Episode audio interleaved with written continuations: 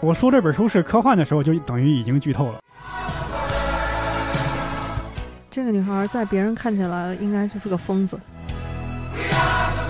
她在游戏里一出场就有一句台词说：“我是个疯子，有医生开的证明。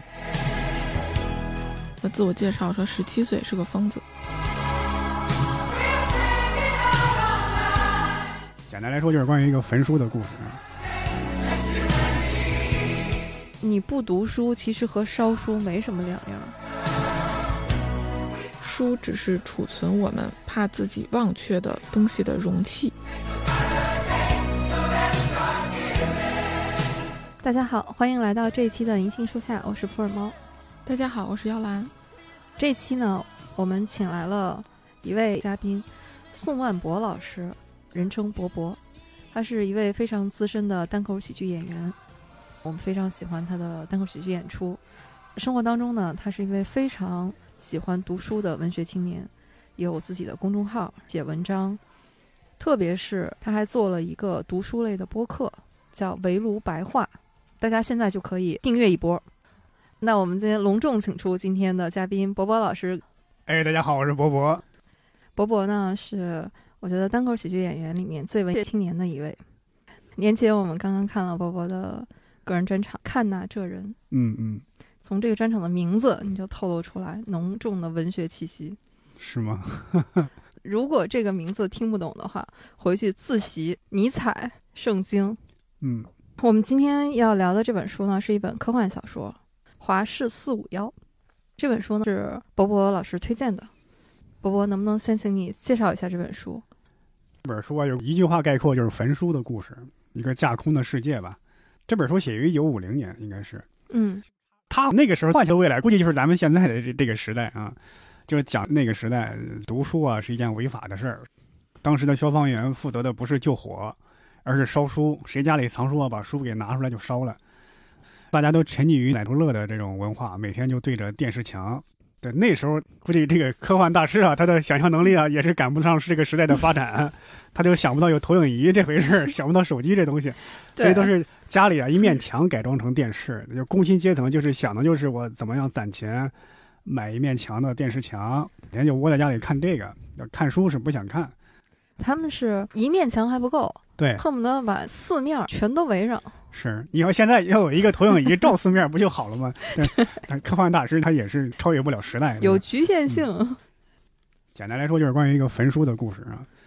它的这个设定是因为到那个时候，嗯所有的房子都是烧不掉的，都是极其防火的，嗯，所以消防队特别讽刺，就是消防队反而是负责纵火的。对对，因为防火性能啊太好了，这个为了方便这个消防员下岗再就业， 想了一个好活儿就烧书，啊如果就是这么一个故事的话，它肯定是没有反转嘛，嗯。就是因为有一个消防员对，叫蒙塔格，他的主角哈，嗯，他有一天回家路上碰到了一个十七岁的女孩儿，这个女孩儿呢，就和他周围所有人都不一样，她也不喜欢看电视墙，就是喜欢胡思乱想，嗯，喜欢观察花花草草，喜欢去和人交谈。对，喜欢压马路嗯，溜达。对，结果这个女孩儿就问了消防员一个终极灵魂拷问，说：“你快乐吗？” 这个消防员就受到了启蒙。嗯，他又看到了一些不可思议的事情，比如说他们去一个老妇人家里面烧书，这个老人宁可嗯，和自己的书同归于尽。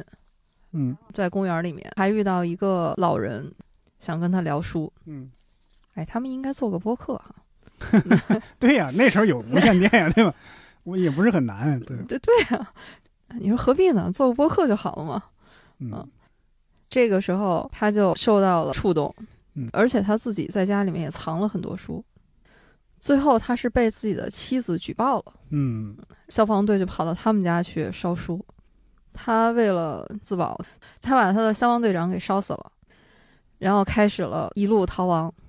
这个时候，他就被一群人给营救了，嗯，又是给他改头换面，然后又改变基因。改变了身体的味道，然后让那些猎犬都没有办法去追踪到它了。对对对，嗯其实看到这儿的时候，我是觉得有一丝丝魔幻的，就是嗯这个也太不科学了。科幻小说嘛，你会感觉这里边他们某些方面的技术啊很落后， 对，某些方面又过于发达。对对对对对，就是这种，经常有一种天上一脚地下一脚的对感对觉。对，有的时候又好像跟现在差不多。对，嗯，对，嗯、对，这个一会儿咱们可以展开来聊一聊，就科嗯幻这一趴。儿。那最后救他的这些人呢，发现也是无意当中一个找到了一个，就是他们是同类，这些人就是每个人用自己的脑子嗯记下来了一本书或者一部分书，嗯，拼在一起，他们就是一个行走的图书馆。对，对可能这个人啊，就是孔子；嗯这个人就是释迦牟尼。他书里写说，这个人就是甘地。嗯。啊甘地有那么多书吗？ 这我以为全是那种演讲啊。总之就是，他们就是把书活生生的记在心里面，嗯，再用口口相传的这个方式把书传播下去。这不就是咱的评书演员吗？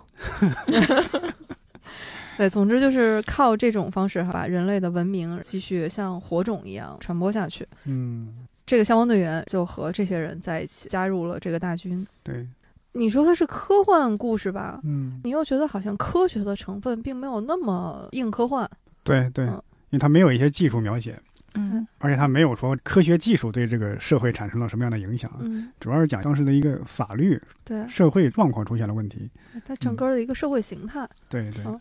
这个让我有一点在看《黑镜》的感觉，就是它其实是预想了一种未来的社会规则，对，然后用这个故事去表达这种幻想。是，我在看这本书的时候，就一开始我不太能理解，就是蒙泰格为什么看到克拉丽丝，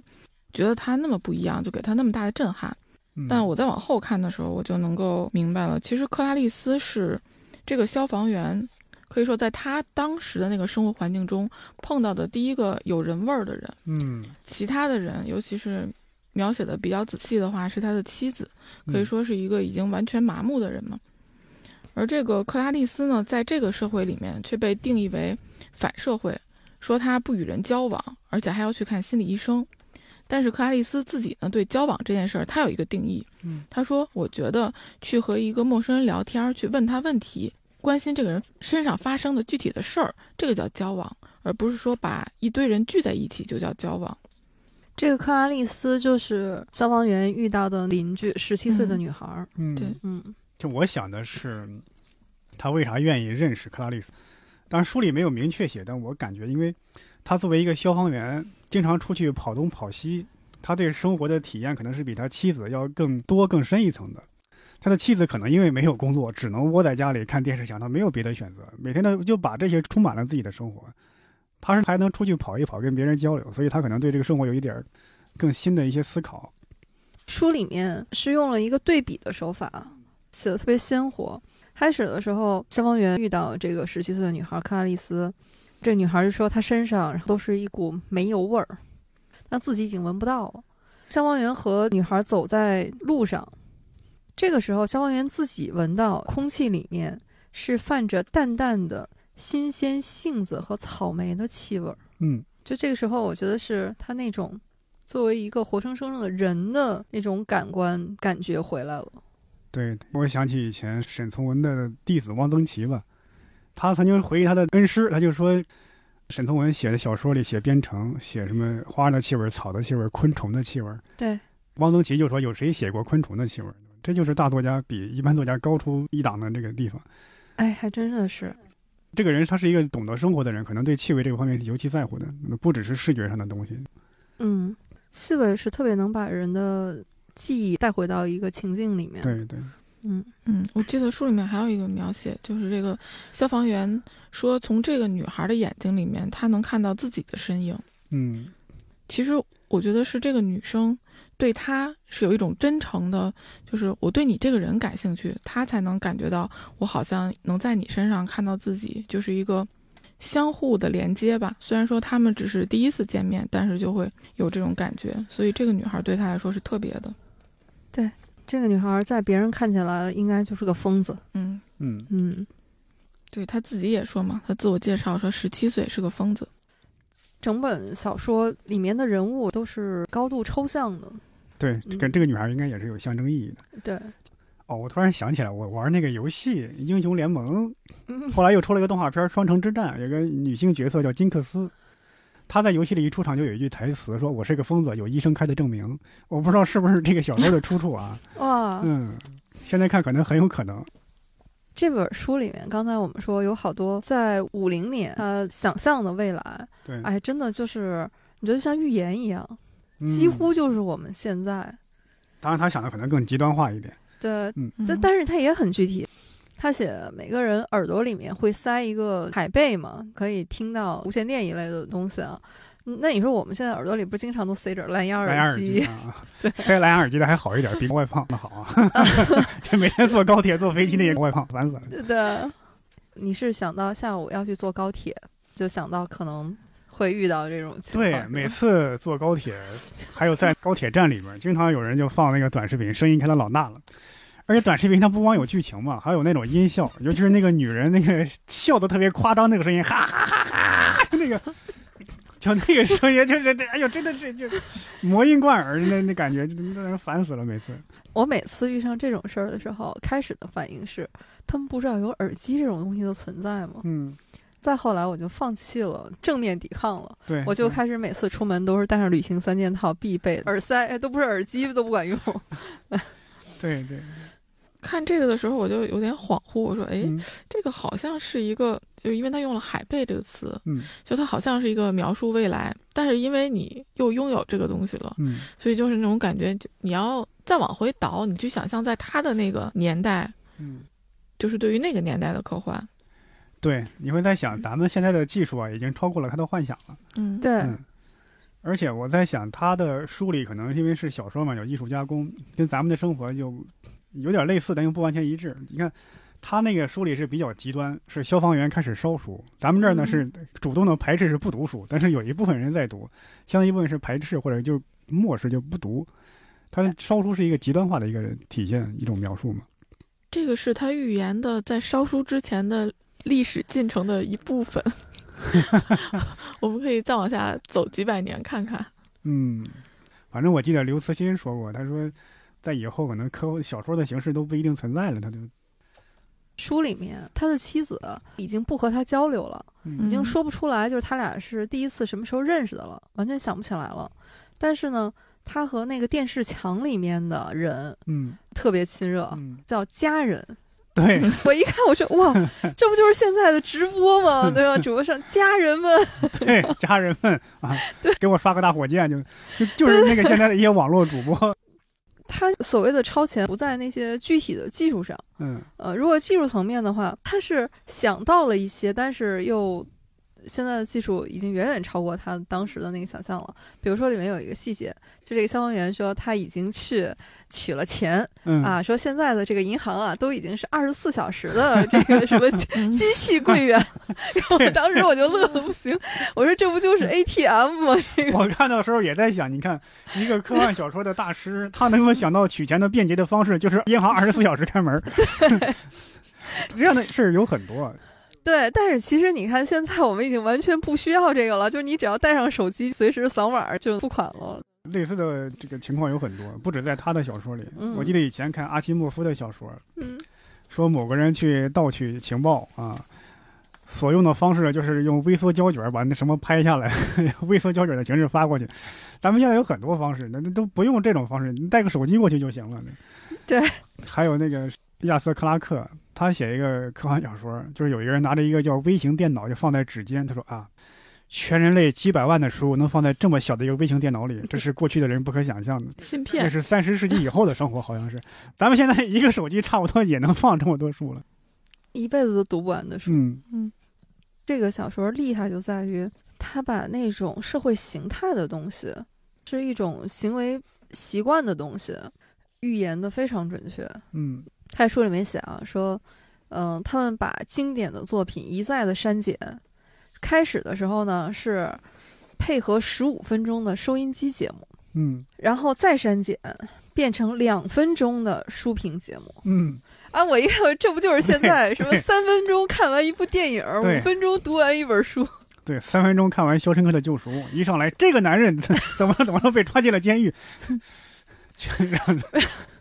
我我觉得如果是这样的话，嗯就是全世界任何一部电影都不值得拍。甚至都不值得看，就剩下一个故事梗概了。所这个有人的被抓进去了，然后越狱了，就完了。对，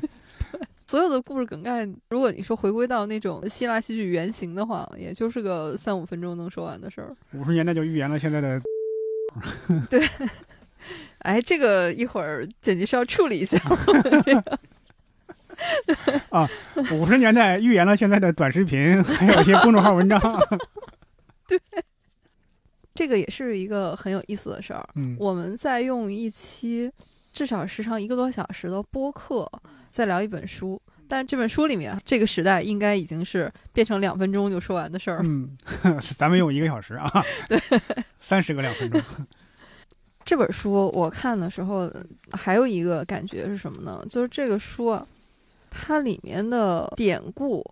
从历史到文学，各种典故就是信手拈来。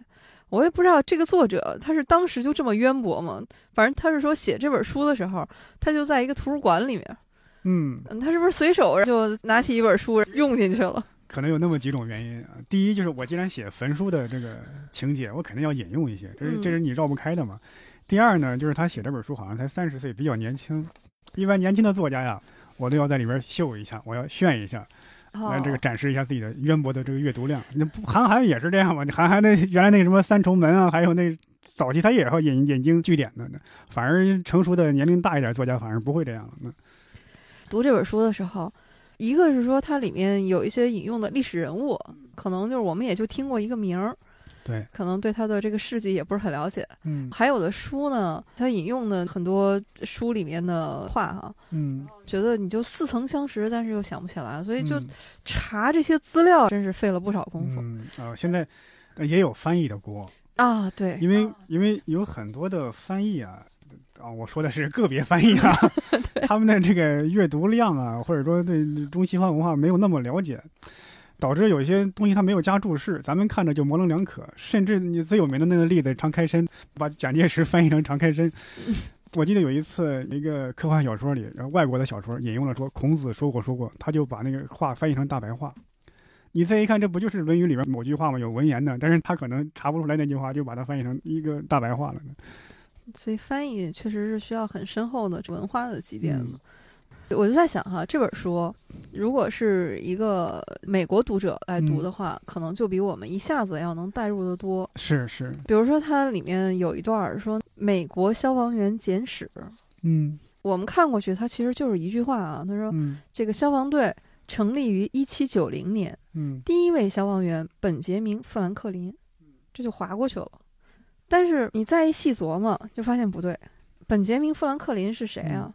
就这个是那个美国的开创者，呃美国的对起草独立宣言的那个对富兰克林，应该是他哈、虽然他没有明说，但是为什么说他是第一位消防员呢？他还真是全球第一个组织架构的消防队，就是他建立的，所以他又被称为美国消防之父。嗯所以你看这个历史，咱们就很隔阂，对，但是我估计这个可能在美国的朋友哈、看起来就一下子就会心一笑啊，就知道他其实是反讽的对，而且富兰克林是一个大学者嘛，他不太可能做出烧书的这种举动。嗯他不光不会烧书，他甚至是美国图书馆事业的先驱，就是他是第一个去做对外借书的这种图书馆的。嗯嗯，在当时在费城。嗯，咱们说的是这个富兰克林这个人，你觉得哎有这个反讽的意味？嗯后来我再查了一下资料，发现说他为什么是一七九零年这个年份，也有特殊的一层含义。一七九零年那一年啊，发生了两件事儿，一件事儿呢是那一年富兰克林去世了，当时在美国是非常轰动的，费城人呢给他举行葬礼，出殡，说有两万人嗯为他的逝世，费城人是扶丧了一个月，表示哀悼，这种自发的。国葬了，相当于嗯，对，他也其实某种意义上来说也相当于国父嘛。对嗯同一年，美国第一家公共图书馆在马萨诸塞州诞生了，那个地名儿就命名为富兰克林城，嗯所以也是为了纪念他在图书馆事业上的贡献吧。所以你看这书里面，有一种反讽在。对嗯，把这个年份和范克林这个人和烧书的消防员简史结合起来，哎，你觉得这个反讽的这个味道，你说的时候，我还在想，具体某个年代、某个城市、某个事儿，这个美国人能记得清吗？后来想想，他们历史两百多年，应该记得清。他们历史好学呀，对吧？这边几千年的，你说具体哪一年哪个事儿，我我谁记得清啊？那对，而且可能就是富兰克林这个人物，因为在美国太有名了嘛，小学、中学、大学可能都是反复被写进历史的他的人和这个事迹吧。哦是富兰克林有有他的课文，好像也入选了中国的教材吧？那放风筝那个嘛，对，啊，对对对对，而且这个消防队啊，还有口号：星期一烧米雷，星期三烧惠特曼，星期五福克纳。我在看到这段文字的时候，我真的有一种确实有在烧人的感觉。就是这个作家他的书啊，这样流传下来，过了几百年甚至更长的时间，你会感觉这个人的他的精神遗产还在。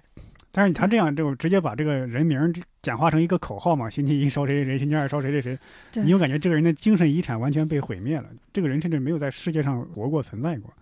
对嗯，这个消防员不是后来就说嘛，说我之前没有想到过，每本书的背后都是一个人，他把他的精神世界写成了书。嗯，当时我看他选的这三个人，一三五，哎，他们还真是啊，一三五上班是吧？二四六还都休息。工作挺轻松啊，这个。对，那个时候 没人敢看书嘛。我开始觉得，反正你可以随便选三个有代表性的文人，不管是文学家还是说在这个文化史上留名的人吧。 是，但是后来又一想，你说他为什么选这三个人？嗯米雷是一个美国的女诗人，她的诗里面有大量的女权主义的为平权呼喊，呃其实和她那个后面有呼应的，就是那种呃少数群体嘛。看到他们烧惠特曼，我就觉得特别不可思议，你们连惠特曼都要烧吗？美国以前是没有自己的文学的，人家说就是是从惠特曼才开始真正有美国文化意义上的文学的。嗯，这都要烧。福克纳他最有名的那本书就是《喧哗与骚动》嘛，嗯他那本书里面就有一句话提到了火，他说到那个时候，只有你和我置身在火舌与恐怖之中，四周都是纯洁的火焰。所以他取的这嗯，几个人吧，可能都也是有一挑选的。嗯对，也都是有他的一些用意的。啊嗯，我当时看这个时候我就没有想这么多，我可能就想啊，选三个美国本土最有名的作家。嗯，现在看来确实有它的用意在。嗯，但是刚才你的那个解读，就是嗯就像烧人一样，我觉得是刚才让我后背一凉。嗯这个小说是一直围绕着书啊，不过作者到后面通过一个老人的嘴，跟蒙泰格就是这个消防员说，你需要的并不是书。当时看到这儿，我就嗯停了一下，说不是一直在说书的事儿吗？他说你需要的是书里写过的一些东西，也是电视家人原本可以传达的一些东西，那些知觉意识也可以通过收音机和电视机表达出来，但是并没有。你要找的东西并不是书，你要找的东西在旧唱片、旧电影、老朋友身上，在大自然身上。书只是储存我们怕自己忘却的东西的容器。嗯他在说这个容器的时候，呼应到后面，就是他遇到了那一群人，其实那些人也是把每一个人当成了一个容器，真的是有生命的容器。然后他们也把书烧掉了，把这个书记到了脑子里。反正我在看的时候就会感觉，因为当时在烧书嘛，这些人缺乏第一呢会缺乏深度思考。嗯，你看里边他的，尤其是他的妻子在跟周围人对话的时候，全是这种“你吃了吗？吃了”，类 似于特别那种大白话，特别简短，甚至连一个长句都没有说过。但是那个学者他们会说一些相对一些句式比较复杂的句子，也可能是作者有意设置的，应该是他们的语言已经变得非常的退化了。对。那个妻子每一次出场的时候都弄得我特别的不舒服，就是她维持着一个没有什么情感波澜的状态，但我就觉得她那个状态特别的可怕，嗯而且她晚上要开快车。按理说，一个人如果完全麻木的话，那你是不是什么感觉都没有了？嗯，但她又吃安眠药，甚至吃到她自己都不知道自己吃了如此多的安眠药，差点死过去这么一个状态。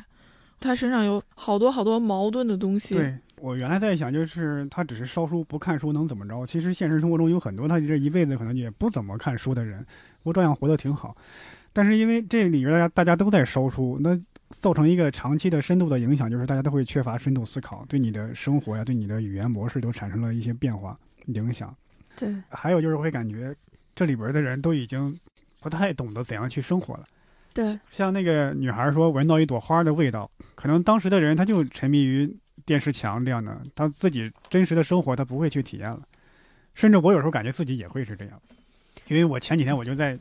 看这本书的时候啊，我看完我这订外卖来了嘛，我一边看短视频一边吃外卖，嗯，吃完之后我就在想，哎，我什么时候吃完的，我都忘了。 我自己现在想，哦，这也是我的问题，我没有说我去很认真的在吃这口饭。我们虽然说咱不至于像美食家一样一口尝出什么十十几种味道来啊，这个什么材料，但是吃饭有时候吃饭它就是吃饭嘛，你得去至少要尝一下这个食物的味道，你要不然你吃完一顿饭，你光顾着一边吃一边看短视频刷手机，你都不知道这个食物是什么味道了。哎，那个老头儿不是跟消防员说你缺的是三样东西吗？嗯他，中间那个第二样就是说闲暇的时间，呃我觉嗯得就是你可能缺了那个时间。对，我当时看到这个时候，我也在想，我缺的就是这个，是其实是思考的时间，就放空的时间。是。现在大家经常会说一个词，就无聊嘛。嗯，我记得我小的时候，那时候没有那么多电子产品，就跟朋友聊天，哪怕我们没有话说，就几个人就面对面这样看着，我没有觉得尴尬，没有觉得无聊。嗯，现在如果我们几个人面对面，一句话不说，在那边坐着，就拼命要找话题，不是怎么就停下来了？怎么就 气要氛不就咱们 试试？我冰冷的，跟这么压抑，就会感觉很恐怖的窒息的感觉，就 我太怎么这么无聊，怎么这么尴尬？以前真没这么觉得呀。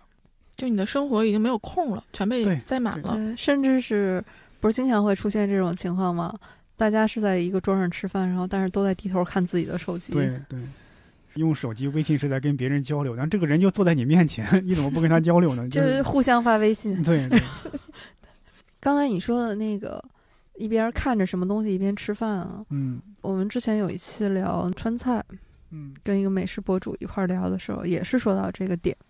我现在感觉是说，因为我们现在的这个时代就太快了，嗯，什么东西都是快速的运转，而且是多线程的运转，是就逼得把我们自己这个人也变成了一个多线程处理的一个机器。对，不能闲着，我的这个眼睛要看着视频，嗯我嘴里要吃着东西，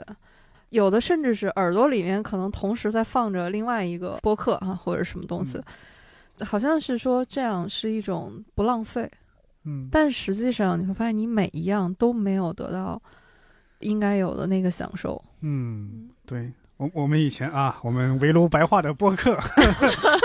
哎，嗯 哎、对，哎，哎，插播一段，我这个说到这个围炉白话 呀，好像广告啊，我们不带货啊，哎，我真的是围炉白话的忠实听友啊啊啊从感第谢一感期就谢开始。 因为围炉白话，我们做的第一期推荐有一本书，就是一个美国著名心理学家金巴托写的，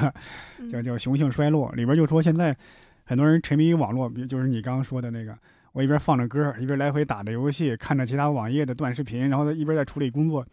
你会感觉，哎，我这样处理也没什么呢，我也玩了，我也工作了，这工作我瞅一眼内容，我不就明白了吗？他说没有，我们人不是电脑，你不是一个多线程处理工作的一个高手，嗯，你不可能音乐你也听得特别的投入，然后工作你也做得特别的认真，这是不可能的。你只是在自我欺骗。你不进的话，你把那些东西关了，跟你做工作你做一个月，跟你一边各种东西一块儿同时做的做一个月，你看看你的工作成绩，对吧？啊，呃这我觉得把工作换一 下，嗯对，咱咱们就说啊，嗯比如说那种就是我们真正愿意去享受的哈，就是很美好的东西吧。嗯咱们就说，先别说看，就看电影这件事儿，你现在都别说那个在家里面这种啊看电影，就是让你在电影院里面坐在那儿看，有多少人能忍住就不把手机掏出来？是。我有时候就是跟别人聊天的时候，我会刻意提醒自己说不要玩手机，但是这个手啊会不由自主的往兜里去 掏，就我要摸这个手机这种手感，这种触感，对我不会打开，但我感觉我摸这么一下啊，我就解渴了，就 甚至是这种感有觉。一种安全我感。插一个题外话，嗯，就是你们在台上搞演出的时候，我们观众在底下如果拿出手机的话，你们能看见吗？能看见，因为剧场是黑的，你嗯拿手机，如果手机屏一亮，其实还是挺明显的。嗯，如果是屏不亮，我们一般注意不到，就是你们在台上看底下是黑的，就跟是你吧在电影院拿手机一样但的。我们的哦屏都是背对着你们的呀，这不是怎能看见亮呢？那个屏幕会亮对光你嘛？那屏它会打出来光打在你脸上，哦，懂了，懂了，哦嗯 能能看。到的，很很明显的，嗯，嗯，单口演员是不是特别反感观众在底下玩手机？确实会不太高兴。但是因为我们职业做这个的也训练出来了，甭管底下怎么着，我们要继续这么演。 The show must go on。对对对，就是你是职业的嘛，这情绪尽量不要那么大的波动啊。嗯，是因为觉得观众在分心，没有在对看你的演出。觉得我这么卖力气，你还分心了不听了，甚至你还要影响到其他的观众了。你掏一个，其他人看见他也跟着掏，就会对人吧？传人，对，已出现人传人现象， 这这整个剧场的人要都这样，确实会影响情绪。嗯好的，那我们在这里面也和大家科普一个观看单口喜剧的观众小礼仪啊，就是不要把手机掏出来。如果实在是忍不住啊，或者是说确实是有工作啊，这个要处理的话，嗯，请把手机的亮度调到最低，就不要让它我。觉得这个应该亮出不光需要不需要提醒，就是你平时看话剧、啊、看电影，什么样的礼仪，看我们这个其实是类似的。嗯主要是你的脸会被照亮，那个演员会记住你。 下次把你写到段子里。 说回来，咱们这本书啊，这个作者啊，我们不是说他引用了很多很多的典故嘛，嗯，登峰造极的，就是队长比提对蒙塔格，他是一次又一次给他洗脑。对对，到第二次，蒙塔格装了一段时间病，回到消防队的时候，队长就跟他说：“我做了一个梦，在梦里边，我梦见咱们俩在辩论。嗯，”哇，那段太精彩了，我感觉就是像在看《奇葩说》那个一 v 一开杠对。但是这个是队长他自己自言自语，就是自我完成的。 对。左右互搏，这叫我感觉啊对这对人有对点精神分裂， 精分这人。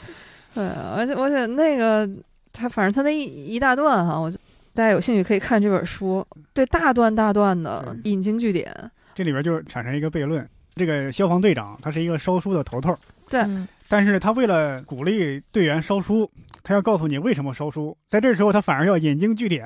引用的全是一些经典作家的他们说过的话，他们写过的文字，对，用书里的话告诉你我应该烧书。 哎，我看这队长，我觉得他的背后的故事应该挺有意思的，嗯，因为他一定是看了很多书。是是，他为什么在看了这么多书之后，又选择了一个做焚烧书的这个工作？嗯，还有就是队长最后不是死嘛，被蒙塔格给烧死了。但是从作者的这意思来看，其实是队长自己想死，就他是有意的去激怒蒙塔格。队长在跟蒙塔格说的时候，又有一句话，他说：“你有没有注意到以前你们班里面的那个同学，那个知识最渊博的同学，总是被欺负的对象？”我在想，这说的是不是他自己啊？ 哎有可能，有可能，因为因为原来就说过，美国有那种反制的倾向，大家都喜欢那种体育成绩特别好的，对那种特别爱学习的孩子都有点瞧不上啊。 这个是不是你的亲身经历？不是我学习还没那么好， 还没有好到被别人欺负的地步。 说到烧书这个事儿，其实，在西方，你像也不是什么新鲜事儿吧？三三年不是有著名的柏林焚书嘛？就是纳粹那个时候鼓动学生去烧书，当然那个时候他们烧的是非德国的这种书吧。当时把一堆什么马克思、爱因斯坦、海明威的书都给烧了嘛。嗯你刚才说到烧人，嗯德国有一位诗人海涅，在十九世纪就说过一句话，说他们在那儿烧书，最终也在那儿烧人。嗯，你看这些历史并不久远啊，一九三三年，你距离现在也就不到一百年的时间。对对，这个作者他为什么用烧书这个隐喻？西方的历史上有很多就是触动他的东西。后记里写了他写这本书的灵感。嗯他不是说是因为五零年那一年被警察问话吗？那时候是麦卡锡主义盛行的时候吗？还是说即将来临？反正那时候有那种思想基础嘛，因为美国，他书里大概写有，美国是移民国家嘛，每个人的思想价值观都不一样。你写一本书，不可能四平八稳，谁都不得罪。你但凡一出来，肯定是有人反对的。在这个等于启发了他的灵感。假如说人人都反对，大家都没有共同的语言，那干脆就把书烧了吧。对，我是看他那本儿呃这个《华氏四五幺》后来不是给改编成了漫画，嗯然后在那版漫画前面，作者为这本漫画专门写了一个序，嗯在那本序里面，他是说，其实这本书里面的人都是他自己。嗯他说我是蒙塔格，我也有一部分是那个克拉丽丝，就那十七岁的小女孩儿。我的阴暗面儿就是那个消防队长，我的哲学思考是那个老人，就那公园里那个老人费伯。他没有一部分是那个妻子嘛？我觉得也应该有。那嗯我觉得应该嗯也会有。这个里面让我觉得特别悲哀的一一一幕啊，就是那个队长对这个消防员说：“我们去维持这个世界的快乐，又要出发去烧书去了嘛。嗯蒙塔格还在心里面纠结呢，说我怎么办呢？我说我不能再去烧书了，还在内心做这种挣扎的时候，这个队长说咱到了。这蒙塔格一抬头，发现说：“哎，这个不是我们家门口嗯他意识到了，其实是他自己藏的书嘛，嗯，肯定是被举报了。嗯这个时候他就问队长说：“是不是我太太报的警？”那队长就点点头。更可怕的是说，不过他的朋友已经先报过警了，我只是没处理。嗯，那意思就是，直到你太太他都举报了，我压不住了。对， 他是说，反正你终究是会被逮的。对，这种本来应该是你最亲近的人，反而最后是出卖你的人。这样的小说设计这样的情节化，比较有戏剧性嘛。有的时候我觉得他那个妻子跟队长嗯其实挺像的，他们两个其实内心里面都是有一些东西的，就他们嗯不是完全意识不到，就可能妻子会更麻木一点，嗯所以他会开快车啊呀、什么，但是他要用麻木来掩盖住他内心的这些嗯空虚的、冰冷的这些东西。但是队长呢，你从他对书的这个了解，你也能看得出来，就他是要用狂暴的这些东西来掩盖，就心里面那种空，就是什么都没有的那一片废墟。我是觉得，因为那个时候烧书，所以人们缺乏深度思考嘛，就每天看电视墙，生活空虚。他自己平时意识不到，但是总在有个时刻，你会觉得这样生活很没有趣味、没有意义。所以他妻子晚上会去特别喜欢飙车啊什么的，这就等于是说你的生活状态不对了，你习惯了，但是你总是有某些时刻意识到这是不正常的。对，我觉得妻子举报丈夫其实也是一种恐惧，嗯、就我觉得我的生活哪儿不对，是不是我把这个我丈夫这个不对的东西干掉了，我就能回到那个对的东西上去了？嗯刚才咱们说，呃西方历史上出现过的这个焚书的事儿，啊嗯什么柏林焚书啊，其实这个美国自己嗯历史上也没少干这事儿。就是在十九世纪末吧，那个时候、嗯有一个人就说服国会通过了一个法案，就是要打击那些淫秽制品，呃黄书烧黄书嗯，这种，如果真的黄书好像烧了也无可厚非，嗯但是他那个打击面儿是特别广，就连马克吐温那个《哈克贝里芬历险记》，这儿童文学嘛， 就被当成就是不良读物给烧掉。还有各种当时来说就是宣传避孕的这种资料，那科普书 啊、也被认为有伤风化，然后也嗯是给烧掉。说服国会的这个人呢，还把这个当成一个政绩来说是吗？政绩啊，对，因为他创立了一个协会，就领导这个事儿嘛。说在他履职期间，烧毁了十五吨的书，嗯，四百万张图片，哎，真是成绩斐然啊！这烧书，我记得它已经成为一些电影里的设定了。我记得后天那个电影，嗯，就主人公被困在一个大学里面，外面是冰天雪地的，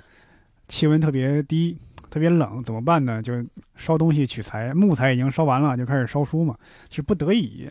但是主角一家呢，都是那种有一定学问的人，他们觉得烧书啊是是不太好的一个事儿。他们说：“那我们有挑选的来吧， 嗯大学图书馆这么大啊，嗯咱们先烧掉一点儿咱们觉得没有价值、最没有价值的书，嗯啊、就烧了一些税法的书啊。啊可能这也是电影里的一个梗。 对啊对， 包括马伯庸，马伯庸以前写过一个短篇，应该叫《末日焚书》，哎，对对对对，是啊差不多也是类似的设定。但是它的主要的梗就在于我们来讨论什么东西最没有价值，对对对，其中就有说那些带着妖风的，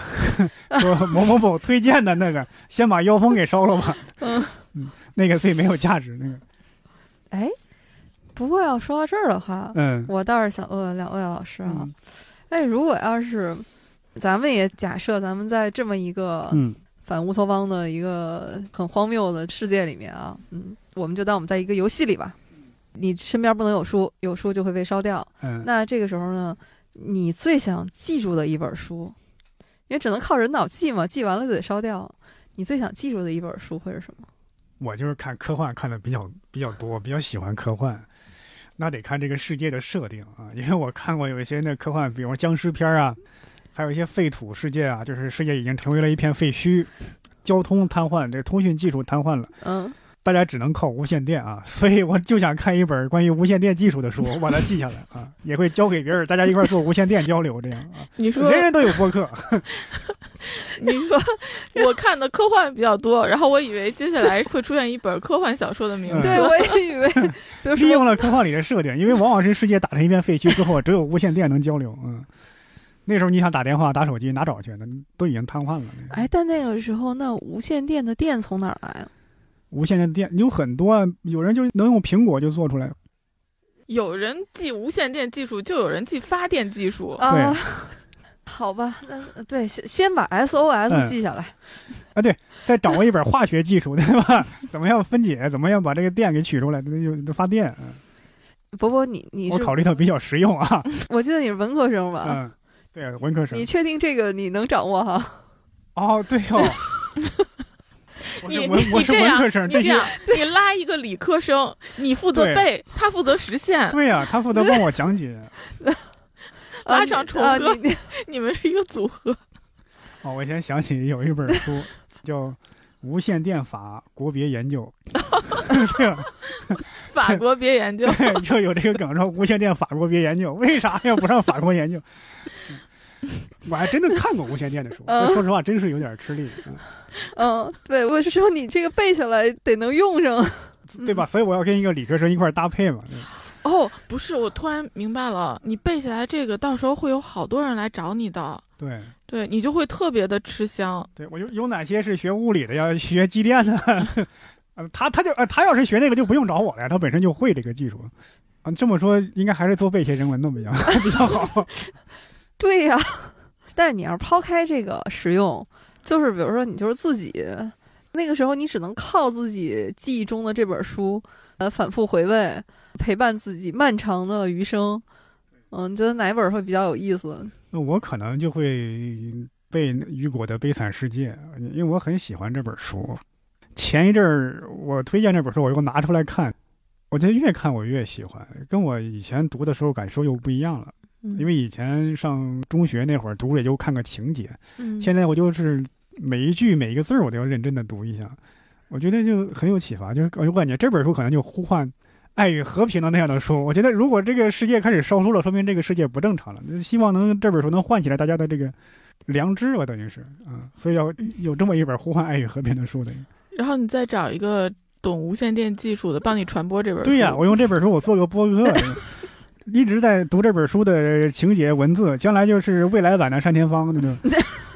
哎，难怪你最近在围炉白话里面啊，已经尝试过两期这个单人说书类的节目这不是主播凑不齐吗？ 临时应急，啊。这就是我们读书荐书播客的好处啊，就是播客请不到嘉宾， 搭档没有来，我一个人也能应付啊。我将来我考虑转型啊，对，哎，我真的很有说书的那个味道，就嗯配块醒目就齐全了。可以后期加一个醒目的音效。对对对，你看定场诗都有了嘛，我看第二期哈，就比第一期又进化了， 对对对，将来还会再进化，我加点配乐啥的呢。可以。我倒是觉得合理。如果到了那个设定里嗯面啊，可能就会是长篇小说的复兴。是，哎，因为当年那个雨果他们写像《悲惨世界》这种长篇嗯小说的时候，里面有大量的是描写性的文字，对，他会大篇幅的笔墨给你描写说啊，一个神父的家里面是什么样子的，就是因为那个时候人没有影像嘛，对他只能通过你的文字的描述。是，而且人家也没去过神父家，不知道神父家啥对样。对对对对，哎，但是现在大家就觉得说啊，这个你有什么必要给我说呢，对吧？就会跳过去。是，到那个世界里面，这就有用了。 对呀、对，嗯，这本长篇小说啊，嗯姚老师您呢？我啊，我真的就是那本科幻小说《你一生的故事》，还是那本儿啊？哦嗯，为啥呀？就是因为嗯那本书给我的情感体验是最强烈的，就是没有别的书它能就对我自己来说能超过那本书给我的那种情绪的沉浸的感觉，所以我就觉得就是为我自己吧，就完全为我自己。因为我只要在回忆起那些文字里面，我就还能再有这样的情绪体验。嗯而且我在看到这个问题的时候，我突然又想到另一个问题，就是真的是只有书这个东西，嗯你是可以用背，就是你的脑子，你只要记住了这个字的排列顺序，它就永远是正确的。嗯比如说一幅画，它要被烧了，你说我把它背下来，这你是做不到的。对你就算你照着它临摹，你都是有区别的。是你是更别说你去把它背下来。你如果是一个电影，这个母本被毁掉了，你说我想把它背下来，这就更不可能了，就是需要的技术太多了。是所以，嗯，书这个东西，就如果说靠人脑来记忆，还真是一个比较特别的存在。哎，我嗯你可以啊，那个画儿你可以背啊，你可以画下来啊， 这是你的专业呀。但但是你那画儿会可不能一样，会不呃一样，，这么说吧，就比如说，因为刚才说的情绪体验，嗯那对应这个画儿的话，也是只有一张。就是在看那个夏加尔的画展的时候，嗯嗯，有一张黄色恋人，就我在看那张画的时候，也嗯是、我觉得这种感觉是可遇不可求。嗯就我也不指望我以后再能遇到这样的情感体验，就是他给我的震撼，就当时就差一点哭出来，而且我后来。等了一会儿，绕着那个馆又转了一圈，等再回到那张画的时候，还是那么强烈的感觉，真的是从头到脚，就像被一个电流给击穿了一样。嗯那之前我也看过他的照片，我也看过他的复印版，但是在看到真品的时候，那个感觉还是不一样的。对，所以我就想，那我就只能记住这个样子，然后再想到当时那种很幸福的感觉，这也是一种办法。我想起去拉萨那会儿，去拉萨有一次去那个叫圣象天门，挺有名的一个景观，去看那个日出。 嗯当时我拿出手机要拍照嘛，就那一刻，因为那个日出时间其实是不长，嗯，那一刻我突然有一个犹豫和纠结，我就在想，我如果拍照就影响我看了，嗯，我如果看我就拍不成照片啊了对对对所以对我就想我就把手机放下，让我多看一眼，我干脆别拍了。对，嗯记住那个感觉。对对对对，我就那那就是我要深度体验、 沉浸式体验，我就别拍照了。我当时就在想，对，照片儿可能有大批摄影师都拍过，对对对，嗯但是我这是亲眼在这看的，这个体验这是个别没办人法替。代不了。对对，对，猫猫呢？你要记住哪一本？我开始第一反应也是一本小说，就是《红楼梦》嘛。嗯后来一想，《红楼梦》呢，我已经能记个七七八八的了，嗯有这个机会不能浪费了，是吧？我得再额外多记点儿，这样可能陪伴我的东西能更多一点儿。嗯但是我就想，我也是想比较多哈，嗯是说如果那个时候是变成了一种使命和任务，嗯，我们为了这个人类文明往下传承啊，每个不人只都是自己的喜好对，每个人都得得生背点儿什么东西，那可能你就得背点儿有用的了。无线电。对对对，比如说像无线电这种，啊，甚至哪怕是一些什么科学技术类的，嗯，我觉得那个肯定是比这个人文社科类的东西要实用嘛，实用啊是吧？哈天那哪可能就得超出我的这个兴趣爱好之嗯外了。对比之下，我觉得我毫无责任感。那我也别背无线电了，我背个核电站技术呢，对吧？这这，这我怎么觉得那个是要把人类再次毁灭的东西？ 那水力发电我背一下。就就就总之是这种吧，理工农医类的哈。 嗯，哦，对背，对，是对是吧？？就是你得是那种，就是让这科学技术背一往下本那《个本草纲传目承》啊，就类似的吧。嗯但如果是说纯粹是为了自己的兴趣爱好的，嗯再多备一本的话，我就觉得得是一个又短小精悍，就是我能容易记住，但是又能值得回味的，信息量比较大的。所以我就想，我要备一本儿，嗯、唐诗三百首》。嗯，你看， 分我一手，行，那个那你得做个排除法，因为有些诗大家都知道，啊春眠不觉晓，处处闻啼鸟， 让大家都知道就不用背了。啊，对对对对对，反正就是类似，就是或者是一本儿什么，就是这种诗词集吧，就是嗯类似这种。你看这个诗呢，它又短，对是吧？哈，你又好那记个朗朗上口，就相对来说哈容易嗯记，但它里面的信息量又比较大，它里面有有典故是吧？对有历史，对，有大好河山啊，嗯有花花草草。这可能你每一句，你以前可能没有时间，也没有想法哈，说去细细的去品读它。对，对将来到了那个世界里面的话，你成天想的就是这 个，每一句你都可以 反复的吟诵。对啊，对，将来那个无线电啊，就是我们那 对个播客节目又可以丰富一下。对对对，我想好了啊，每天可能一三五我读长篇小说，二四六背唐诗， 对，每一个唐诗都可以拿来当定场诗来用一用。那那是糟践这首诗了的。 一般定场诗没有什么写的特别好的呢。嗯，但是有一点啊，你看很多诗，你刚刚你也说用了很多典故，你可能这个也得背一背，嗯， 呃，对还得要背一背赏析。 嗯啊、那哎呀，对，那得背一本儿什么《唐诗鉴赏词典》。对嗯对，如果是觉得这个诗这个体量嗯还大的话，那我就觉得可以考虑背一本儿成语词典。嗯，那成语一般就四个字儿嘛，哈，四个字儿，四个字儿。但是其实，就它那四个字儿，一般嗯来说都是能展开一段儿这个历史典故的。嗯嗯，背历史书多好啊呢！那不是难背吗？ 哦，你这么说，我给自己挑了一个非常难的任务。那个《悲惨世界》那么厚， 对啊，我看出来了，猫猫是想任务又能够完成，并且呢里边的内容还得大，嗯，就是最好是每一个字儿背后都有一百个字儿。但是想到这点的时候，也挺悲哀的，又是一个多线城市的思维模式，嗯，就老是觉得想把什么都兼顾一下。对，其实最后的结果就是未必。 嗯，波波，你是不是特别喜欢科幻小说呀、对对，很喜欢。原来小的时候是觉得反而觉得很枯燥，因为那时候很多科幻有很多技术描写，觉得这看不懂，或者是干嘛写这个呢？就是那种硬科幻。嗯对对，但是现在科幻会会给我很多启示，就有那种脑洞大开的感觉。当然不只是开脑洞嘛，嗯我在想，科幻经常要描写一个新技术对人类的社会产生的一个影响，这种社会结构啊，里边描写的很多生活呀，它跟我们的现实社会完全不一样的。这个你在传统文学里、经典文学里是找不到的，我只有在科幻小说里能找到。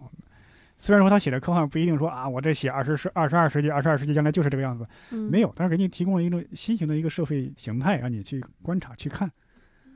有一种跳脱开眼前当下，对，然后对去，我觉得是一种更深远的思考。就为什么我们看很多好的科幻小说，它往往都带有一种预言的性质。对，他还有时候会跳出人类的视角来看人类嘛。哎，对哈、对这样的，我觉得有很多这值得一看的东西。我记得以前看那个嗯海因莱因有一个科幻小说叫《严厉的月亮》，他就是讲月球人，就是讲未来世界人类把一群囚犯流放到月球上，嗯给这个地球文明隔开。后来这个囚犯们自己发展出来一个文明，就是月球人。在那个月球上的社会制度跟我们又不一样了，那个地方就是出现了母系社会制度，就是一妻多夫。哦但是他们这样慢慢推演，你会感觉这个东西是可信的。这个我读了就觉得很有意思。嗯，嗯，对，姚老师也是特别喜欢科幻题材的，就是我们之前也聊过两期科幻的或者科普的书，这个都是我们那个姚老师的这个兴趣领域。嗯，我的感觉就是，科幻这个事儿，以前对科幻小说吧，就觉得得是那种硬科幻才像科幻嗯啊！你要是不给我整点儿这个技术宇宙飞船， 对技术描嗯写，呃对，就觉得就跟没看似的。嗯但是后来确实读了一些不同类型的小说吧，包括像这本《花式四五幺》，你甚至不觉得它是多么科幻，对对，嗯，好像说科幻小说也是有不同的这个很多嗯类种型，很多种类型嗯的，有些科幻它就，你看我围炉白话 最新的一 期啊，上一期说那嗯个短篇《商人和炼金术士之门》，你就不感觉这是个科幻了。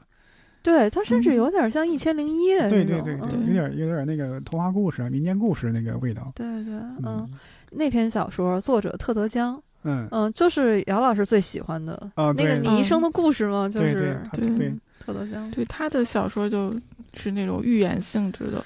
他这科幻就给我有一些新的启示，就在于我记得以前看那些呃黄金时代的科幻，嗯他们经常会写时空穿越，啊、写这个宇宙飞船，嗯就写这个超光速旅行。那我就感觉后来的人再写绕不开这个了，像是 AI 技术、生生物学这些、异形这样的电影就绕不开那些经典嗯科幻了。后来那个有些那个泽拉兹尼还有这个特德江他们的小说，就让我感觉哦，在一些物理技术方面之外，还有很多科幻的领域可以挖。他们就会写社会学、心理学乃至语言学对人类的社会产生了影响。我记得他还有一篇特德·江还有一篇科幻叫叫什么我记不清楚了，反正就是在那个世界里，神学就是科学，是那个什么地狱是上帝不存在的地方。不是不是叫哦对叫七十二个字母，大概就就是说，比方说这个桌子，它一个桌子这个名字其实还有一个真名。你要能找到这个真名贴在这个桌子上，这个桌子就能按照你的意思去走啊，去蹦起来。这大概是这样的一个设定。我说这个设定就很好玩，它不是传统的物理规则，就是语言学上的一个东西。这个脑洞果然是我一个文科生又跟不上的节 奏。他是一个计算机专业毕业的人。对，所以他相当于给了他一段哎代码嘛。对对对对，只不过这个代码是直接能够取出来你看见的，然后贴在桌子上，它就能按照你的指令去动。哎，不过要这么说的话，嗯你看现在我们很多的所谓物联网，嗯，其实某种意义上来说已经是实现了的。嗯，好多东西都是可以联网操控它嘛，你在远程都可以连上 WiFi 就可以操作它。对。你们看这本书没有什么批评的意见吗？ 我对这本书，其实我刚才已经温和的吐槽了一下，对，其实我刚才对它掉书袋的这个事情有一丝丝的不满。反而我是觉得这这本书呢，因为它毕竟是写于上世纪五十年代嘛，嗯，我是觉得这本书里对女性是有一些刻板印象啊。虽然你看是我一个男性读者提出来的这个问题，哎，聊一聊，你看这本书里边只有两个主要的女性角色吧，嗯一个是刚开始碰到的那个克拉丽丝，一个是他的妻子。这两个人的形象，你都会感觉特别的单薄，就感觉是纯粹是作为一个象征意义上出现的人物，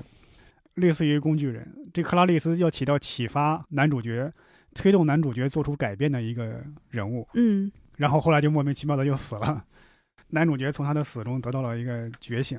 这很多是一些文学电影里边常用的一个手法感嘛。觉他是一个献祭的角色。对对，嗯而他这个妻子呢，极其的浅薄乏味，甚至面目可憎。你看着就觉得这人就特别讨厌，甚至你不讨厌那个队长，你讨厌他这个妻子，嗯就感觉也是为了反衬男主角。这男主角一方面那个是正向启示，这个是一个是一个负面反馈，两个人一正一反来促使男主角做出改变。就里边基本上就这两个女性角色嗯还是有些单薄。对，这个伯伯，你这个是因为看那本《女性 主义》，然后对做完听解说节目之后学成归 来。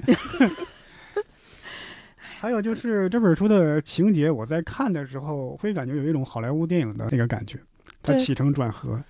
对他后来也确实被拍成了电影嘛。对嗯，当然法国电影是法国导演拍的。哦，我看到了两个版本，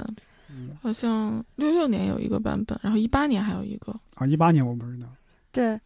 六六年的老版评分更高一些，新版的话评价很低，豆瓣评分好像只有五点几分。嗯，我哪个版本都没找到，只找到了一些片段。嗯反正我在看的时候，我比较喜欢这本书的结尾，他没有说啊，我们改变了现在的世界，嗯大家不用烧书了，我们的生活有救了。没有，就是行走的图书馆，我们在等着这个世界发生变化。我就又有一种感觉，是不是在反讽一些知识分子？就是你们长期的读书就迟迟不肯行动，包括那个老人，他也说：“哎呀，我是一个懦夫，我只是在背书，在藏书，但我不敢做出对抗，不敢做出改变。”这个结尾，我觉得我是比较喜欢的。他没有说我来一个大团圆结局，很多的一些小说，经典小说也有很多是这样的。比方说，我记得以前看过一个小说叫《高保奇人》，他那个也是一个架空世界，就是说在二战时候，德国跟日本战胜了，他们瓜分了世界，美国被占领了。有一个躲藏在城堡里的人写了一本书，就是讲美国跟同盟国他们战胜了，主角要去找他。结尾到这儿就戛然而止，就没有说哎，我们把历史拨向了正轨，德国跟日本战败了，没有。让我觉得更有意思、更新颖的一种结尾。我在看这个结尾的时候，我甚至都觉得这些人聚在一起没有什么希望，就是看似好像给了你点希望，但是你就看着这些人，你就感觉他们好像也不太能真的把这个书给聚集起来，包括他们自己的心里好像都对这件事儿不太存指望。我看到用人脑记书这件事情啊，我是隐隐有一种担忧的。嗯，我们都知道，人脑的记忆一定是经过你大脑的二次处理的。对对，能不能保证说，我这书你真的就是一字不原落汁原味儿，对对，一字不落，不带自己的二次解读嗯去给它再次传播出去？嗯，我觉得这个几乎是不可能的。对对。即便是在印刷术出现之后，这个问题也存在。当然是完整率更能保证嘛。你看，在两千多年以嗯前，那时候没有印刷术，就靠手抄、靠口述。现在的通假字不就是那么来的吗？就是抄的时候写错了，哎，就当那个字儿使。这这这是不可避免的一个问题。对，但是也没准儿他在记忆和背诵的过程中又生出什么新的想法，而这些想法是他如果只看一遍书的话是没有办法产生的呢。最后就背一本书，最后变出两本书它来。加深了理解，对，对吧？一本是原版，一本是自己一本的《黑格尔传》，一本《黑格尔评述》，反正大家有这样的一个，很很可能，很可能。这个结尾其实也是一个开放式的结尾。对对，他也并没有说就给出一个一定，不管是光明的还是说黑暗的，反正不一定。就是我是觉得他写的这个东西，他也没有说一棍子打死，百分百说这个世界就是错误的。那么在那个世界之下，大家烧书之后，形成了一种新的生活状态。队长说的嘛，就是没有说我们反而很快乐，我们这个世界反而就很好的能够流转下去，大家就很快就适应了这个状态。那那如果大家都适应了这个状态，那你再强行再拨回去再改变，这也是可能再需要思考一下。嗯，这个怎么说？就是有一些人他可能是适应了，就是他真的这样，他也可以很快乐。那你也没有必要说你相信啊要怎么样。但是首先，队长和妻子，我觉得他们都不是真的快乐。包括那个听了一首诗之后就痛哭的那个嗯女人，嗯，就是她也一定是心里面还有点什么，又被激活了。然后，但是她又哭着说：“我不知道，我不知道。”这个场景我在看的时候，我觉得有点夸张，还是说这个作者的，我不知道这是不是一个 文学家的一个矫情，就一群人生活空虚，然后听完一首诗，唰的就哭出来了，刺激有这么大吗？我觉得是不是一个、嗯、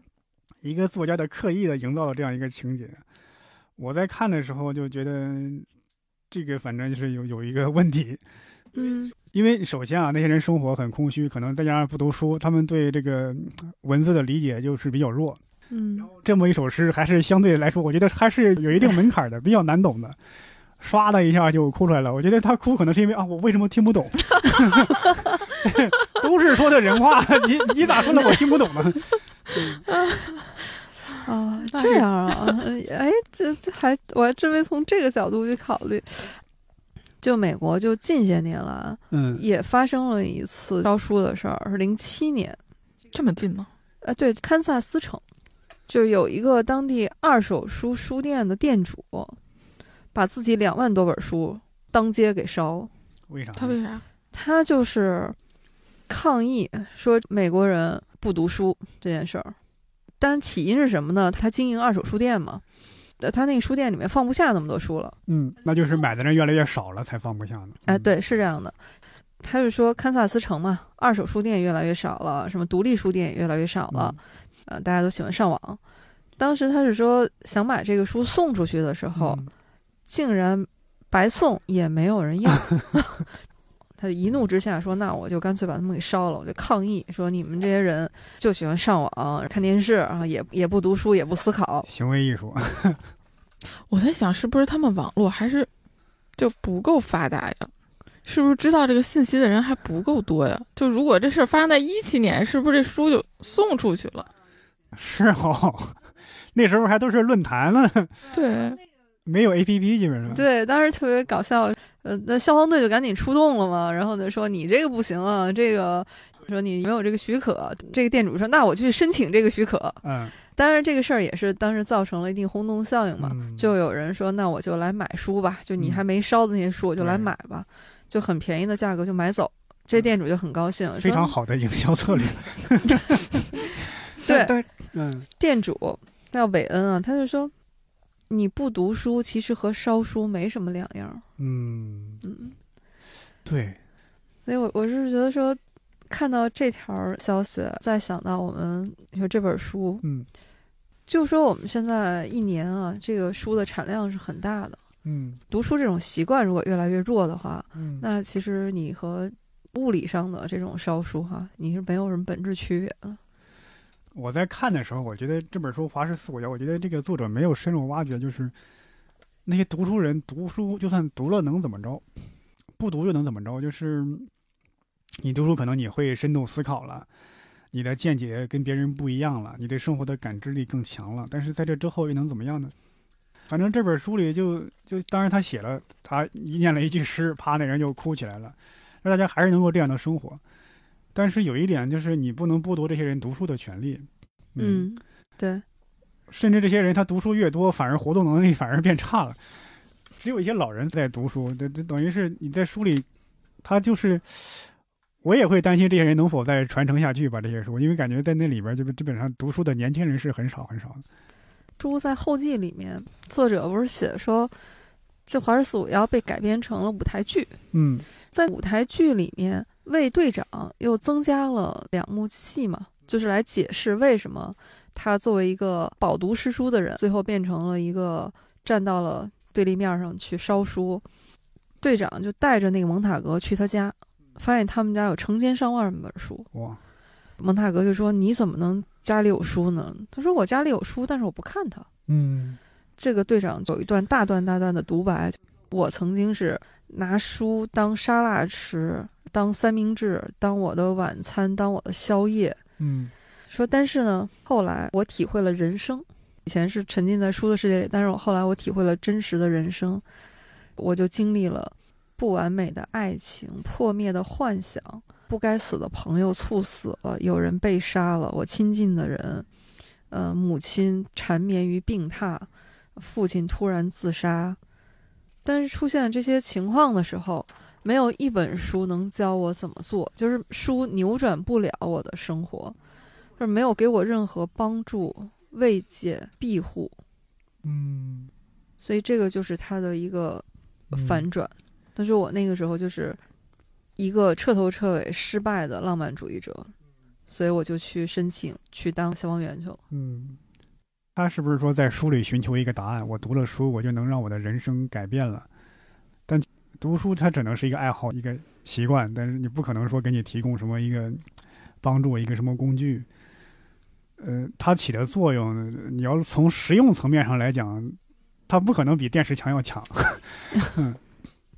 感觉像一个由爱生恨的故事，啊嗯，就对是书并没有许诺给你对，我嗯对要给你提供什么庇护，但是他就觉得我应该从你这里得到什么东西。其实我在看的时候，我还在想，他为什么写的是烧书，尤其是在未来社会，你要单纯从获取信息量的角度来讲，呃，我们要获取信息的话，烧书对我们的获取信息量不会产生太大的影响，就就就从实用层面上来讲。对，如果说在古代烧书的话，它可能影响力会更大一点嗯，但它偏偏设想的是未来社会。你看，我们有电影儿，有电话，有电视剧，嗯，如果不是烧书，我们世界上取消了电影，会怎样呢？我就在想，那可能是另外一本书了，对， 《 华氏四五二》。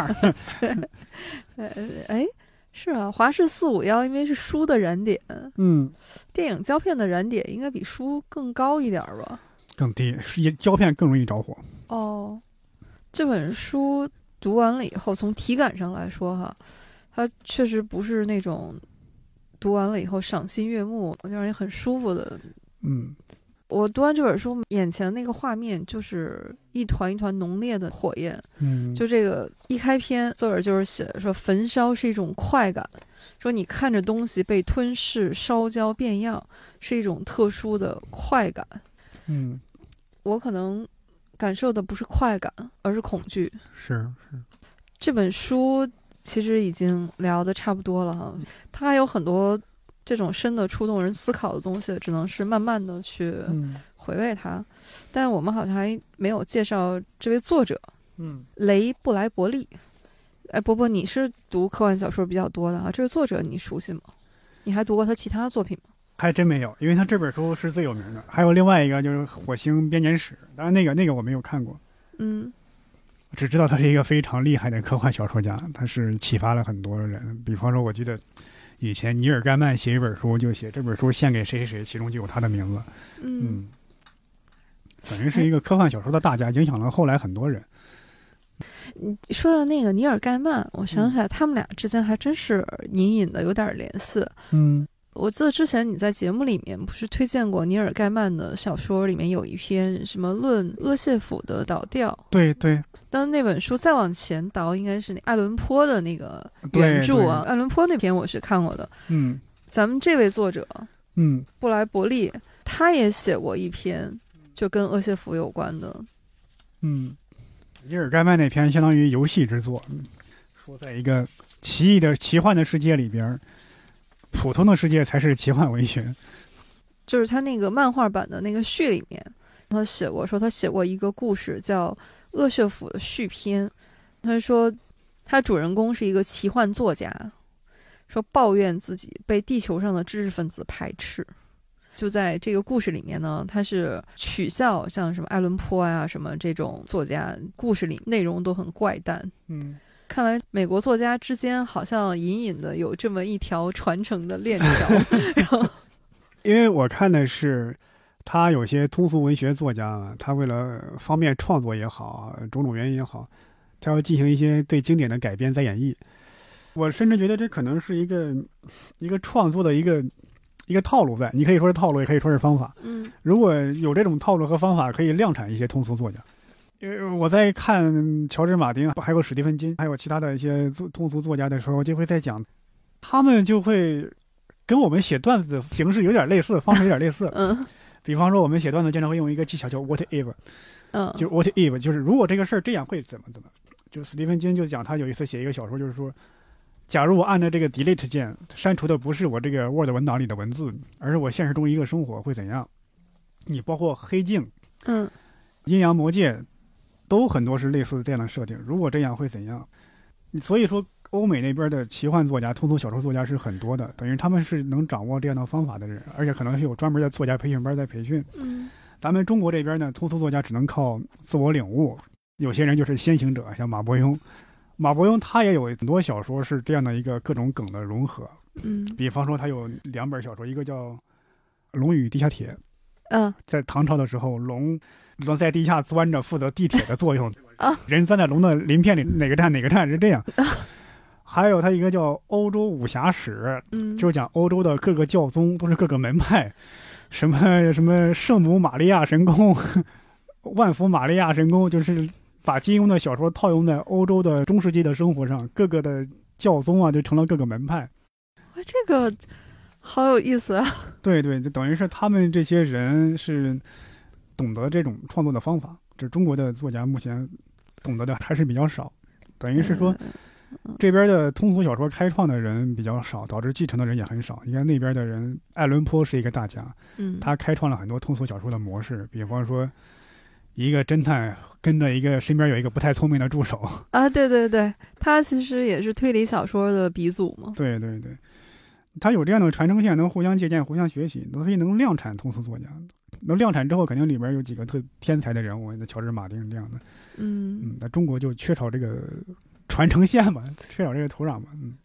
呃对，像通俗小说，这咱们再往上追溯的话，嗯，其实这个要是在以前都是这个鄙视链底端的东西。对对对对就《水浒传》《西游》上不得台面。那哎，时对候对。对，就是文人都不会承认这是我写的嘛，嗯，可能还是一个呃工业化、产业化的一个问题。对对对，乔治·马丁他有一本书，我以前也推荐过，叫《梦歌》。嗯，从对，嗯他第一篇发表的一篇作品，到他后来成熟期的作品，就是汇总在一起。我看他第一篇的时候，就在想，这是乔治·马丁写的， 这给我随便一个三流作家都能写出来。嗯，哪是《冰与火之歌》的作者对呀？对呀、嗯但是他就说，哎，呃，这篇文章我卖了多少多少钱？嗯嗯里边当时我还在想看的时候，哎呀，你作为一个作家，怎么能张口闭口我这个作品卖了多少钱呢？多庸俗呢？对，哎呀，但是就是这样，他一个短片能够确实换成这个真实可见的钱，换成对美元，真金白银。这个作家能嗯，靠创作来活下去，这是一一个最起码生活的一个门路吧，就会促使很多人走向文学的创作的道路嘛。我觉得你说的，好像也是单口喜剧这个行业 的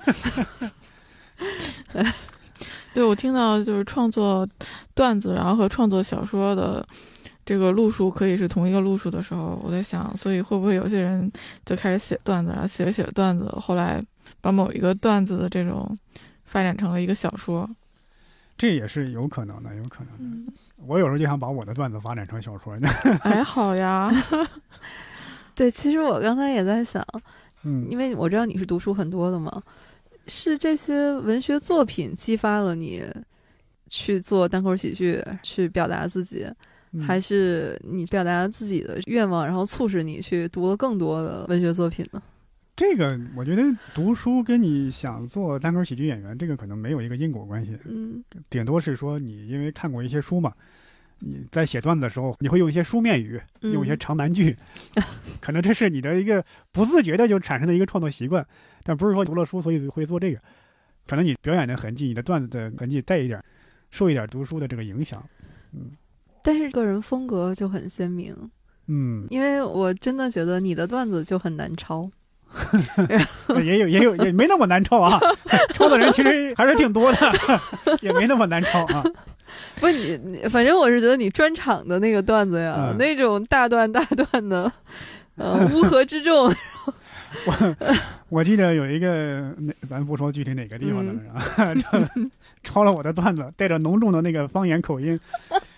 当时我说这这糟践这段子了，就就是气质不对，嗯嗯，就是你抄你也不是那个人，你也不是个文学青年站在那儿，对对这就不成立。是，那就把我的段子讲成二人转了吗？这不， 这能说吗？不不，那我是觉得他不配。 嗯我我们二人嗯转也是一门悠久传统的曲艺文化，是，因为伯伯好不容易来一次哈，我觉得也是我 对你充满了好奇。你读的这些书里面，嗯，你最喜欢的一种类型，觉得是哪一种呢？我一直喜欢那种带着温情的书。嗯如果这本书的结尾太悲惨的话，我不是说它不好啊，我就心里就会很难过。我有时候在替古人担忧那种感觉， 就是这主人公这个下场怎么这么惨呢？就，那你《悲惨世界》不就是你说的这 种读完难受好 几天？所以他不甘心自己一个人惨。这个结啊尾对对对，我还是能接受的嘛。嗯。再加上呼唤爱与和平的一本书，它的结尾，我觉得唯一能让人安慰的就是恶有恶报的一种。嗯，还有像《商人与炼金术士之门》，你刚又说到这个了。这个虽然说主角没有成功的挽救自己妻子的命运，但是他自己内心得到了慰藉。嗯嗯我觉得这也是带着温情的书。还有就是科幻，能够给我带来一个很新奇的这个书，新奇的一个体验。下一个专场会不会写一个科幻专场？这这个不太可能。科幻专场那是，我始终觉得有一点就是中国这个科幻的土壤还不够丰厚嘛。嗯，像美国《星球大战》就成了他们的国片，等于是拍的再烂，只要出续集我就要看。嗯，还有那个《星际迷航》影响力如此之大，所以在那边你要一提什么穿越时空啊，什么星际旅行啊，对对对，老头儿老太太都知道。嗯可能在这边你要提这些，可能只有年轻人喜欢科幻的人他才知道。 《生活大爆炸》里面啊，几个科学家那儿乐此不疲，各种玩梗。嗯咱们这边可能大家的就《三体》里边写的，咱们这边的引力太重了，任何超凡脱俗的思想都会怦然坠地。因为大家可能还是受传统的那种现实主义的电影也好、文学也好影响太大了。你稍微有点科幻的飞跃的东西，大家就觉得你这过于的胡思乱想了吧？可能有这样。所以你要说科幻专场，这首先段子创作就有困难。第二呢，大家听会觉得你是说啥呢？你这自说自话。我会去看的。对我们再上一本书，科幻什么？我怎么能叫科幻专场呢？一个科幻的设定。大家戴上头盔就幻想我在那儿讲段子嘛， 那我倒省事儿了呢。或者是那种将来有那种表演形式，就是类似于元宇宙，我一个人在家里讲，大家就是脑后插管也好啊，带上这个各种仪器也好，呃、脑脑直机接口了这。对呀、直接就等于模拟在剧场看。元宇宙这个可能也是说来就来啊。讲一个虚拟的世界的故事。我还在想以后的那些营销会不会又这样说：当你错过了公众号，错过了短视频，错过了播客，元宇宙你不能再错过了你不用以后，现在就已经这样了。嗯啊！嗯就是现在，我觉得元宇宙就是某种意义上来说一个营销口号，是各种书、各种课就已嗯经出来了。我感觉每个人都在讨论，但每个人都没说明白。对，哪怕是三分钟告诉你啥叫元宇宙，我看完三分钟我还是不明白。就我觉得这个东西就是人还没想明白，但是就觉得已经必须要出来一个新的东西。对，嗯，因为我看了一些元宇宙别人介绍的，我说这《黑客帝国》《工壳机动队》我都能接受，我都明白了。你这元宇宙能比那个先进吗？我咋就理解不了你这个？哎，那本儿这个元宇宙不是也是一本科幻小说构建的那个世界嘛？就是那个雪崩。啊，差不多也是那个赛博朋克的小说。对，嗯嗯。就回头你是不是可以在《围炉白话》这个节目里面，呃，展开讲讲？我在这边稍微的吐槽一句，我嗯我觉得现在的中国引进过来的科幻小说啊，翻译的好的是少数，嗯，因为很多科幻小说在可能在国外是畅销书，在引进的时候呢，翻译的可能就求个速度，嗯，所以的翻译的质量啊就很很是问题。很多那个句子读着你都感觉不像是中文，每个字儿我都认识，我咋都不知道啥意思呢？就会有这样。我觉得科幻小说翻译的最好的就是那个泽拉兹尼的那个《光明王》，哦，有机会一定要看一看。嗯，我有时候觉得这本书，它引进过来，我觉得至少有三成的功劳是归功于翻译的这个人。《光明王》这本书也特别好，是科幻，我推荐给所有喜欢科幻的或者对科幻有兴趣的人看一看，就是另一种形式的科幻。嗯，我说这本书是科幻的时候，就等于已经剧透了。啊为什么呢？就是你当你看的时候，你会觉得它一开始并不把它当一个科幻小说来看嘛？那我就深度剧透一下 啊，就这本书的设定很巧妙，就在于它就是讲地球人去星际旅行，在一个星球上殖民，开创出一支文明来。那么这些开创者呢，他们的科技很发达，他跟他们的后代呢产生了一种隔阂，就是他们把自己包装成神，把地球上的宗教呢，在这个星球上传播，他们的这些子孙后代呢，就把他们当神一样崇拜。所以这个小说一开篇就出现了什么梵天呐、什么黑摩天啊，什么各种印度教里的神话里的神。你一打开说这是一本神话小说吗？就会有这样的一个感觉。因为你听这个名字嘛，嗯，你就好像挺难和科幻联系在对一起对，的。但它确实是个科幻。你看我这说这么多，就等于我 这里剧透了，就是透的差 不多。 对对对，嗯，那这本书对科幻感兴趣的朋友啊，嗯可以看一看。呃，我确实是看你不止一次推荐了，我在群里你也对啊推荐过。对对对。嗯，可以把我刚刚那段掐掉，直接说这是个科幻就就留着 吧。没有嗯，没有，反正博博的单口喜剧我是非常非常喜欢。哎呀，感谢感谢。如果只是为了录一期播客，其实咱这时间啊什么聊的也差不多了。但为什么呃真的特别舍不得就不想结束呢？因为博博录完我们这期节目嗯，就要奔赴车站南下，南下，离开北京，去到这个繁华的大上海了。北京很萧条吗？繁华的大上海。我喜欢的单口喜剧演员一个嗯一个的去了上海。嗯，对于单口喜剧来说，我觉得现在上海过于繁华了。是很多人都说这个单口喜剧啊迁都了呢。因为我们的听友里面也有很多是和我一样，就特别喜嗯欢单口喜剧的。我推荐啊，大家去看一看博博老师的演出哎呀，感谢感谢。啊、以及他的在 B 站上的视频。嗯第一次在线下看到博博老师呢，除了听他讲了半个小时的单口，嗯还额外听了半个小时的单口喜剧历史。啊，这个在 B 站上就有啊，大家可以去关注，搜宋万博就能找到。关于单口喜剧历史的那个视频，我简单说两句，就是哎，底下有评论，我看见有些就就在骂我说你这也不好笑啊。我得说一下啊，那个是我们在表演结束之后，对，我附加的一段等于是课程吧，或者说这个嗯讲座、演讲一个嗯分享，对，等于是在纯粹是讲述这段历史。嗯，最怕的就是这种，你要讲课，就是我要告诉你喜剧是怎么来的，但我我得严肃的讲，我要嬉皮笑脸的讲吧，我怕这个效率不够高。嗯，但是我要没有梗吧，你是做喜剧的，你讲喜 剧，把喜剧讲到如此的枯燥，这这这我也很矛盾，这，所以我尽量在里边能加些梗嘛。嗯，对。那次因为我在现场嘛，嗯呃，我是完全听进去了的，对，而且也为我澄清了一些，就是对单口喜剧从概念上的理解，嗯我觉得非常好，大家可以去强烈推荐哈，因为嗯是这样的，你看博博老师的演出啊，嗯那还是有机会的，是吧？买票你可能就能去看，但是这一段儿。可能就是错过了现场的朋友啊，你嗯只能在这段视频里面看了。这个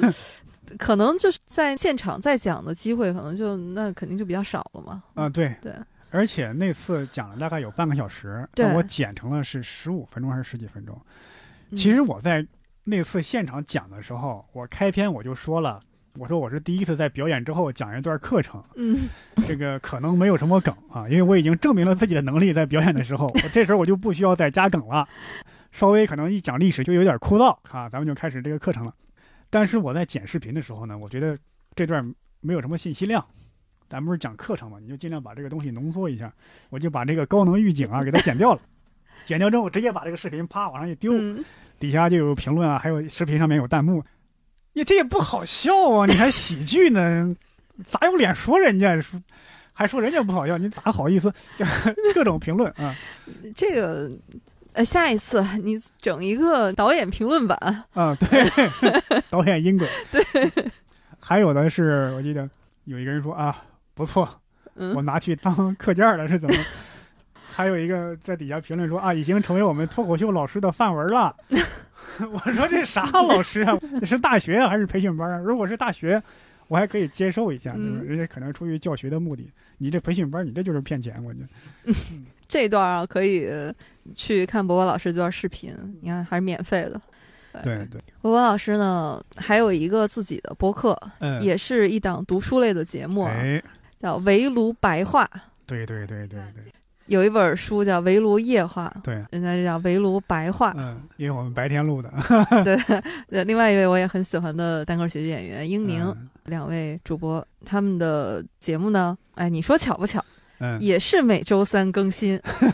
我们早上更新，哎，他们是晚上更新，嗯，所以我就是早晨听完了我们的节目以后，我就等嗯着晚上听博博老师 的。这个也凑巧了，我们我也想不到为啥是周三播了，我我大概明白了啊，因为我们当时录的是周几，周末、周六、周日录，啊他们剪完正好是周三，那就周三剪完就是周三播嘛，反正啊，不嗯，呃呃，我们现在对周三更新的节目哈，我们就这么说，嗯啊我们都是为了催更闲聊，嗯，啊就为了给闲聊 压力。制造一点压力啊。哎，对对对啊，这个吕东老师啊，对重点听一下这段。你要再不更新啊，我们也不更新。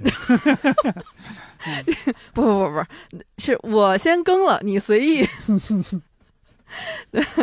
大家可以周三，一般都是晚上六七点钟的时候吧。这个围炉白话就会更新啊，每期有博博老师他们形式不一定，对，有的时候呢是讲一本书，有的时候呢是他们会一人讲一本书、嗯，啊，信息量非常大。这个原来还有朋友跟我说说你们这个播客好，我说嗯为啥？他你看一期讲了三 本儿，我说你这还这么实惠，你这是买东西呢？说说这这超市买菜呢？我要求多。喜欢读书的朋友啊，喜欢读书、思考喜剧的朋友，对都可以去关注、订阅一下博博老师他们哎的感谢《围炉感谢白话》是对，也是我个人每周都要等嗯着听的啊。也要多关注一下银杏树下啊， 哎呀，我们立刻就开启了商业互捧模 式、啊。这可不得吗？这不来这儿做客了吗？今天就是非常高兴，也有一层特殊的纪念意义哈、嗯。没有想到能有这个荣幸，哎呦哎呦居然可可我别这么说，说的我要马上要做骨了一样。不是不是，就是就是我们可以说这个是博博离开北京的嗯最后一件事儿吗？还会回来 的，还会回来的。嗯对对对，我们也约了嘛，因为英宁老师的时间啊，他上午已经先去对， 上海去接你的快递去了，对，所以等两位老师再有嗯机会回北京的时候，我们再约。对对对，一定一定。一定也非常期待去上海啊，去哎上可海以啊看你们我演们出。去上海迪士尼录一 期，做那个创极速，对那个，那个拉着玲娜贝儿 啊。 对我刚才说了这么多，我现在啊，真的是对上海的观众啊，我现在就是羡慕、羡慕还是嗯羡慕，羡慕他们有迪士尼啊！就是你们现在拥有了最好的博博老师，哦，嗨， 我还有几个分身是怎么？嗯对，一定要 珍惜。你看你说的我这这有点承受不起啊！ 这个没什么可说的，我们北京观众做出了这么大的牺牲，嗯，把我终于把我踢出去了。 希望上海的观众朋友啊，然后好好珍惜我们的博博老师，啊感珍谢惜感谢这个我们从北京然后运送过去的嗯，一批单口喜剧演 员。然后怎么说的？好像我们哎，但这真的就是我们北京观众的心情，最真实的心情。嗯，波波老师有什么想托付托付我们听众的吗？托 付啊，希望大家坚持啊，订阅收听《银杏树下》， 这不得礼尚往来吗？哎呀，感谢感谢。呃，波波老师还有一个自己的公众号啊，也是嗯叫“看那这人”，对大家也可以去订阅。这个不太定期更新啊，但是往期的每一篇都很嗯值得读，啊哇也推荐给大家。这个嗯，我应该自己印个文集。 哎，对我其实很期待你出书。我以前也说过，就是二十出头大学的时候，反而想过每天都想着写书，现在反而会不敢写，觉得有时候自娱自乐，或者朋友之间互相吹捧几句，哎，你这水平够出书了啊！ 但是自己几斤几两，自己心里明白是，但还是很期待，嗯，对我也希望吧，就是在四行十岁之前出一本书，好嗯，那我们就争取我们这个电台能一直办到嗯，伯伯老师出书的时候嗯啊。出了书以后，我们就聊伯伯老师那本 书。嗯，希望希望希望，那我们今天银杏树下这期节目就先聊到这里啊，怀着非常依依不舍的心情，嗯，非常感谢大家的收听，欢迎大家订阅我们和围炉白话这档读书类的节目哎。感谢，好，那我们就再次祝愿伯伯老师在上海啊、一切都好，越来越好，谢哎谢常回家，看看。谢谢哎，一定一定，好的，拜拜。拜拜。嗯，谢谢大家，拜拜。就